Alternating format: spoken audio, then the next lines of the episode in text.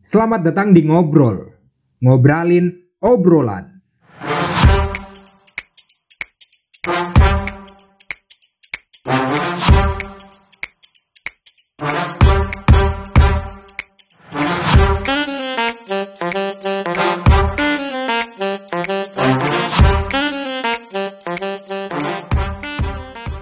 Selamat datang di podcast Ngobrol. Balik lagi bersama MC Kondang di sini Kandawi Pisana Nirwana.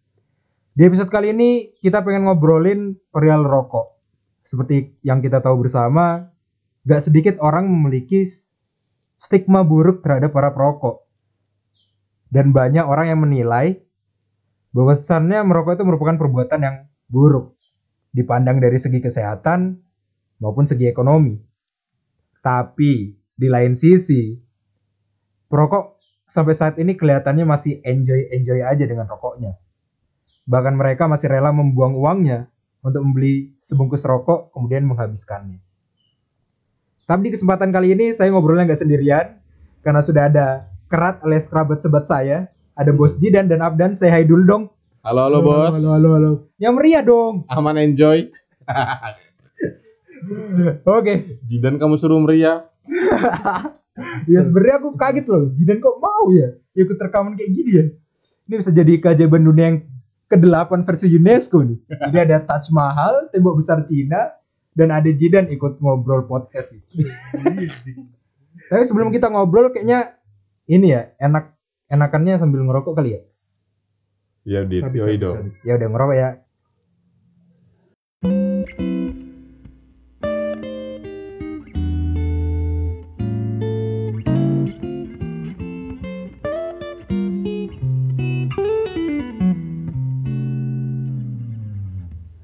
Oke, rokok sudah nyala. Kita lanjut ngobrol. Yang pertama nih, pasti sebelum memulai sesuatu ada awalannya kan, ada inisia- inisiasinya. Nah, aku pengen denger cerita dari kalian gitu. Pertama kali kalian kok bisa nyentuh barang haram ini tuh gimana? Dan apa yang ngebuat kalian mau ngerokok gitu? Mungkin Abdan dulu kali ya?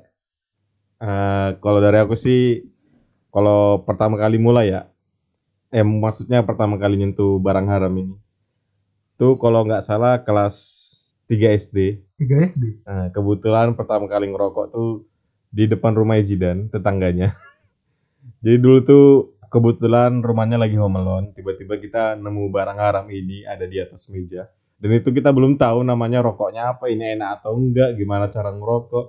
Yang jelas itu rokok G Samsung yang tanpa filter ya rokok bapak-bapak.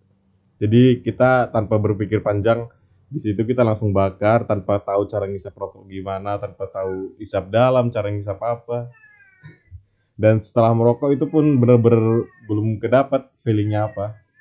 Feelingnya enaknya ngerokok, orang-orang bisa ngerokok.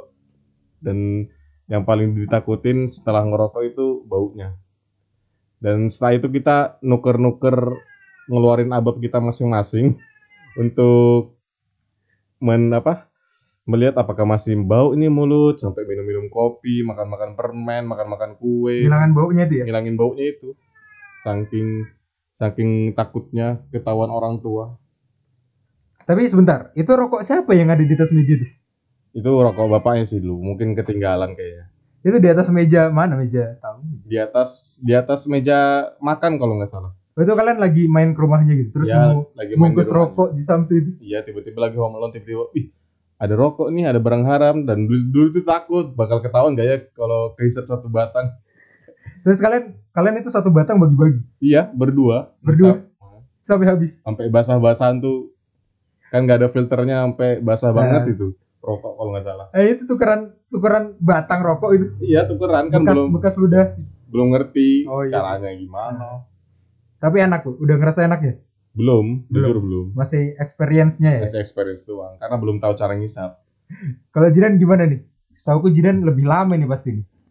Kalau aku dulu ya, itu pertama kali pas kelas 1 atau enggak TK gitu. Waktu itu, Wait, wait, wait. TK. iya TK. TK udah ngerokok. Perkal pengalaman bos. Biasalah kalau punya bapak yang aktif merokok, biasanya itu anaknya sering diisengin nyoba gitu Sebentar, sebentar. Ini bapak berarti bapakmu sendiri yang nyuruh bapak sendiri Wah, cerita baru soalnya bapakku nggak ngerokok itu. aku merokok itu Untung bapakku juga nggak ngerokok. ya diisengin gitu nyoba sekali hisap enak sih rasanya manis gitu Itu rokok apa deh? Berarti rokok enak buat itu. Rokok. Gak kayak rokok tuh di Samsu. apa ya itu ya jarum filter kok nggak salah. Manis gitu enak rasanya. Ya, manis permen. Tapi setelah itu kamu nyobanya satu batang atau gimana? Sekali hisap atau? nggak dong sekalian aja. Oh sekali aja. hisap aja. Hisap aja sekali tes ya. Oh gitu ya, menarik ya. Udah dari TK ya ditawarin bapak sendiri ngerokok. sudah sudah. Berarti iseng bapak mudah. Iseng memang. Iseng banget. Tapi kalau aku ya sebenarnya aku nggak pernah cerita ke orang lain.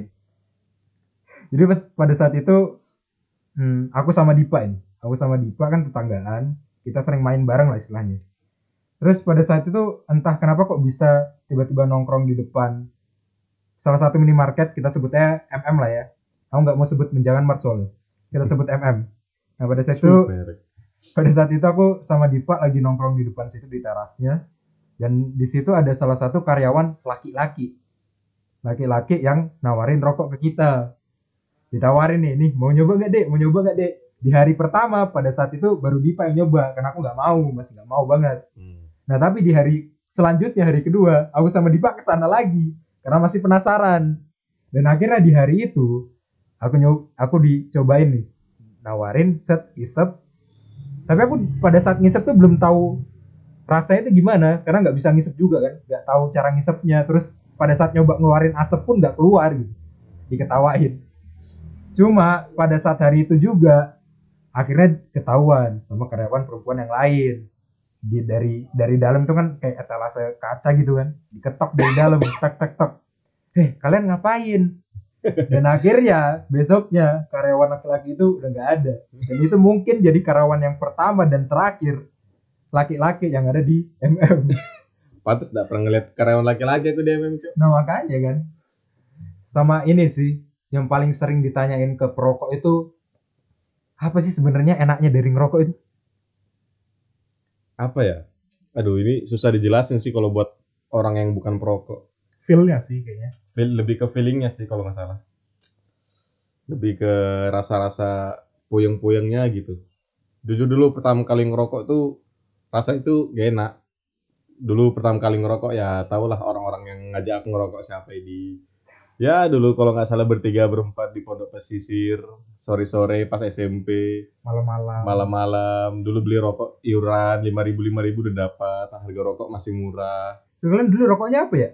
Itu es blast kalau nggak es blast black menthol udah dua itu aja. Marlboro langsung Marlboro. Terus itu baru diajarin tuh caranya ngisap dalam caranya nakar nakar asap kalau kita masih newbie jujur pertama kali ngerokok tuh rasanya nggak enak kayak puyeng-puyeng gimana gitu kayak pusing gitu. Tapi anak-anak tuh ngiyakinin kalau misalnya wah itu yang dicari dan. Itu yang dicari. Puyeng itu yang enak. Jadi ya? puyeng, jadi di pikiranku walaupun itu nggak enak tiba-tiba jadi enak gitu tiba-tiba jadi nagih gitu. Lagi tiba-tiba jadi pengen ngerokok terus ngerokok terus ngajak-ngajak akhirnya. Iya sih, tapi sebenarnya kalau ditanya enaknya ngerokok tuh aku juga bingung jawabnya gimana. Karena sebenarnya kok ditanya enaknya ngerokok? Gak ada gak sih? Nggak ada sih ya nggak enak sebenarnya sebenarnya nggak enak nggak enak Tapi Bikin ketagihan, ya itu Ketagihan. bikin ketagihannya yang bikin ketagihannya itu yang kurang ajar. Aku juga pertama kali ngerokok sama dan responnya sama kayak kamu, puyeng-puyeng gitu, pusing. Hmm. Cuma eh, bahkan aku pada saat mencoba untuk ngerokok pertama kali aktif itu ya, semester kemarin, itu aku nyoba satu batang, akhirnya ya sama, puyeng. Dan pada saat itu aku bertekad, ini batang pertama dan terakhirku. Tapi keesokan harinya, ketika aku udah di kampus habis makan, terus ngeliat teman-temanku pada ngerokok, kok ini mulut rasanya kayak bergetar gitu, pengen ngerokok gitu, pengen ngerokok. cekat bos Akhirnya batang rokok kedua muncul di situ, Nah, pecah Nah, tekadku. Nah kok Jidan, kau Dan kok ditanyain enak yang ngerokok apa coba Dan? enaknya enaknya itu sensasinya sih sensasinya sih enak Sensasinya ya? sensasinya terus misalnya lagi nongkrong nongkrong Nongkrong. nggak merokok itu pasti hampa gitu rasanya betul sekali terus lagi ngopi nggak ngerokok aduh itu nggak bisa itu udah itu pasangan paling paling sempurna udah itu kopi Oh. dan rokok Ta- Tapi emang bener ya, lingkungan tuh yang mempengaruhi kita buat mau ngerokok gitu. benar sih jujur Oke, ah, ini sih sebenarnya aku pengen bahas terkait stigma buruk orang-orang terhadap para perokok. Terutama kita ya, kita kan berangkat dari lingkungan yang anti rokok lah ya. Kita nggak Ya. bisa denial akan akan terhadap itu. Gitu. Nah itu menurut pandangan kalian, kalian pernah terpikir gak sih ketika kalian mencoba untuk ngerokok, terus eh nggak jadi dulu deh ngerokok karena aku lagi sama orang-orang ini gitu, yang nggak bisa sama rokok gitu. Pernah nggak sih kalian terpikir atas stigma itu? Jujur pasti terpikir lah ya. Cuman itu tergantung lagi tongkrongan kita di mana. Jujur yang pertama kali bikin aku ngerokok lagi pas kuliah ini karena emang tongkrongan itu. Itu di situ aku satu-satunya orang yang nggak ngerokok mungkin. Ada ada sedikit lah pokoknya semuanya ngerokok. Dan di situ jadi satu-satunya orang yang pasif tuh bener-bener gak enak. Sendiri nggak ngerokok gitu ya? sendiri nggak ngerokok tuh bener-bener gak enak. Dan kita punya dan aku sendiri punya stigma buruk buat orang yang ngerokok. Wah Hmm. cuman kalau kita negur atau apa itu rasanya nggak enak gitu. Nanti dikira wah nggak asik nih orang nggak asik Hmm. nah itu makanya di situ daripada jadi pasif mending diaktifin lagi aja Hmm. Iya sih Jadi- daripada pasif ya, mending sekalian aktif. ya mending sekalian aktif sih Sama-sama nggak sehat. Kalau kamu sehat. gimana Den? Pernah nggak sih mikir nggak jadi ngerokok gara-gara stigma gitu-gitu? Dulu sih pas SMA lah, SMP SMA.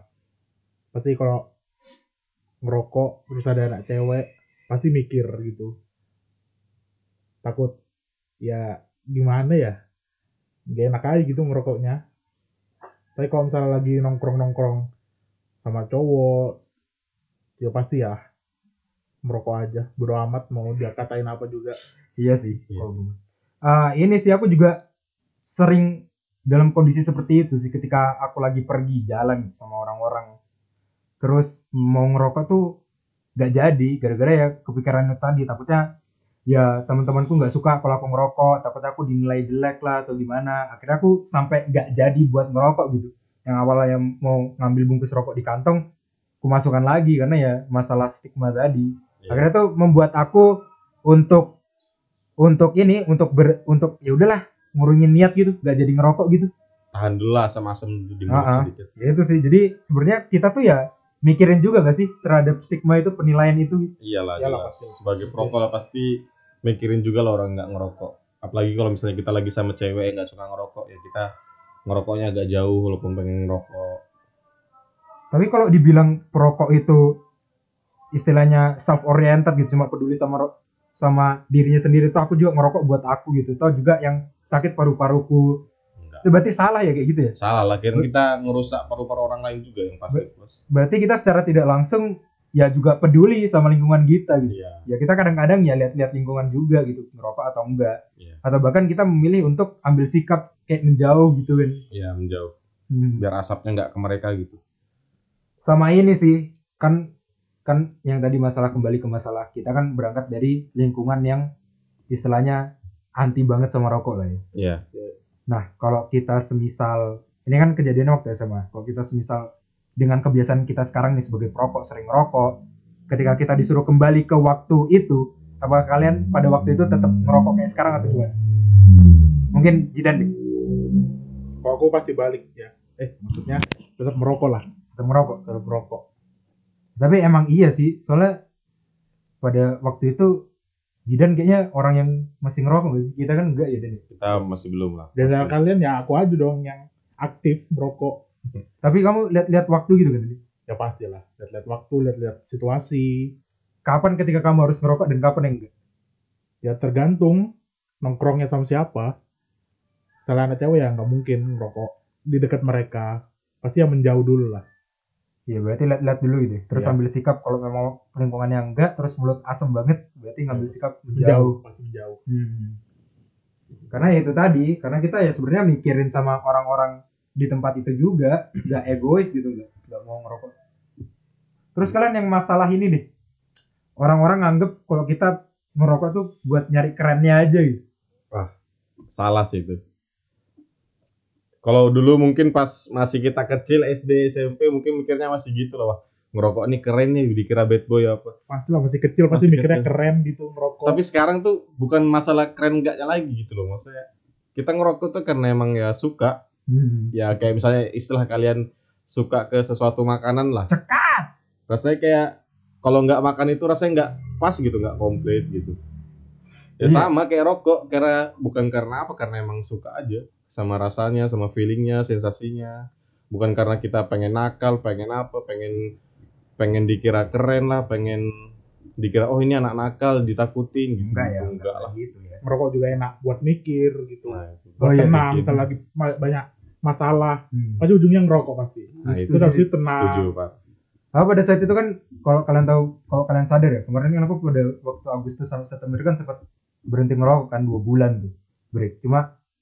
pada saat itu kebetulan aku lagi kena suatu masalah yang jeder buat aku ngedown Hmm. yang aku bikin bingung tuh kenapa aku malah larinya ke rokok gitu ya ya karena tadi benar kata Jidan kalau misal kok kita udah sering ngerokok terus berhenti terus kena masalah ya pasti larinya ke ngerokok Udah karena pasti, enak buat pasti. mikir enak buat tenang ya sebenarnya kok dijelasin secara logika juga nggak ngerti gitu loh kenapa Ya, kenapa Ya, kita nggak bisa dijelasin iya tuh kena gimana masalah kita itu tetap kalau gitu kalau jelasin buat ke orang bukan perokok ya pasti nggak bakal ngerti nggak bakal paham soalnya nggak pernah ngerasain itu. Soalnya nggak pernah Sensasinya ngerasain. gimana? itu pure karena nafsu sebenarnya Iya. nafsu Iya sih. nikotin Iya, iya. Apalagi nikotin ini yang kurang ajar di barang haram sama ini sih kalian pernah ini gak sih ada rencana buat berhenti kapan gitu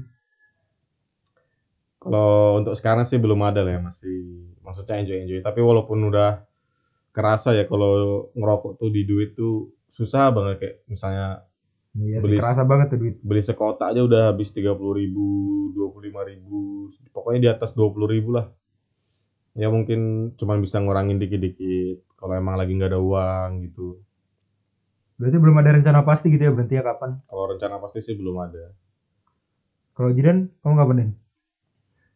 berhenti sih. Nggak tahu ya kapan kok buat berhenti tapi sekarang ya udah mulai-mulai. Ngurangi lah. Paling sehari cuma dua batang. Yang sebelumnya bisa sehari dua bungkus. Sekarang udah dua batang. Ya lumayan lah. Lumayan sih tuh lumayan, lumayan. aku juga ini sih kalau ditanya rencana kapan berhenti? Rencananya waktu udah nanti punya keluarga punya anak punya istri kayaknya aku bakal berhenti. Kayaknya insya Allah rencananya. Insya Allah. soalnya aku juga ngerasa kayak kayak ya itu masalah uang tadi kayak kok cukup menguras duit sekali sebelum aku ngerokok dan aku sekali kalau uang itu kerasa banget. Terasa banget. Dan juga masalah ini badan sih. Ini sempat Ya, ya. aku juga sempat ngobrol sama orang lain juga terkait kalau ketika aku udah ngerokok nih kok kayaknya ada yang aneh di badan gitu ada yang nggak enak gitu bikin badan nggak enak ya itu sebenarnya kita ya kalau ditanya ada rencana pengen berhenti sebenarnya ya pengen Pengen. Eh, Pasti sih setiap, mau setiap berhenti orang perokok pasti ada rasa pengen berhenti. udah pasti Udah pasti. Cuman bingung aja caranya gimana. Hmm.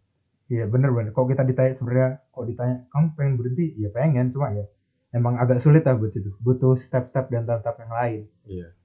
Butuh keinginan yang bener-bener bagus. Meski ada alternatif kayak vape atau ini permen apa, velo itu Ya. ngaruh. nggak ngaruh Nggak ngaruh. Beda gitu. ngaruh. beda rasanya Jadi sebenarnya kalau disuruh berhenti juga pasti ada step dan tahap yang Iya. harus dilalui. nggak sih. bisa langsung Hmm. Oke berarti emang sebenarnya kalau di kita nih meskipun sekarang masih aktif banget ngerokok kok ditanya pengen berhenti ya pengen. Sama kita tuh juga ya ketika nongkrong di satu lingkungan terus kita pengen ngerokok sebenarnya kita nyambi mikir-mikir juga enaknya ngerokok atau enggak ini. Nah, ya. Hmm. Jadi sebenarnya kok kalian pengen menegur, kok kalian punya keberanian buat menegur, Tegur aja. tegur aja nggak apa-apa sebenarnya. iya itu juga nggak masalah Kita ngerokok juga nggak nggak seenaknya ngerokok. iya tapi tapi kita juga harus paham juga sih sebenarnya soalnya kan kalau buat negur orang lain tuh butuh niat dan keberanian yang sangat susah kan Iya, buat iya. orang lain ya kita juga sebenarnya ya kadang-kadang mikir-mikir lah tahu situasi. Cuma kalau kalau tidak komunikasi dua arah ya kan di situ nggak ketemu gitu. Iya. kadang kita harus ngerokok atau enggak. Ya gitu. Ya ini ini pertanyaan terakhir nih. Pertanyaan pamungkas. Terus, kalian ngerokok itu ketahuan orang tua atau enggak sih? Kalau ketahuan sih pernah ketahuan sekali. Cuman kalau misalnya ngerokok lagi sampai sekarang masih belum tahu sih orang tua. Masih sembunyi-sembunyi di bel- belakang. kok kamu deh? Kok aku sih udah tahu sih kayaknya Masih kayaknya ya. kayaknya ya soalnya misalnya aku lagi batu-batu pasti ditegurnya soal rokok oh iya langsung diserang gitu langsung diserang Berarti Makanya jangan merokok nah dan itu biasanya kayak gitu misalnya lagi butuh batuk. Berarti udah tahu gitu. Bisa jadi ya? Bisa jadi. Bisa jadi. Tahu nggak tahu ya itu. Tapi dimarahin kan?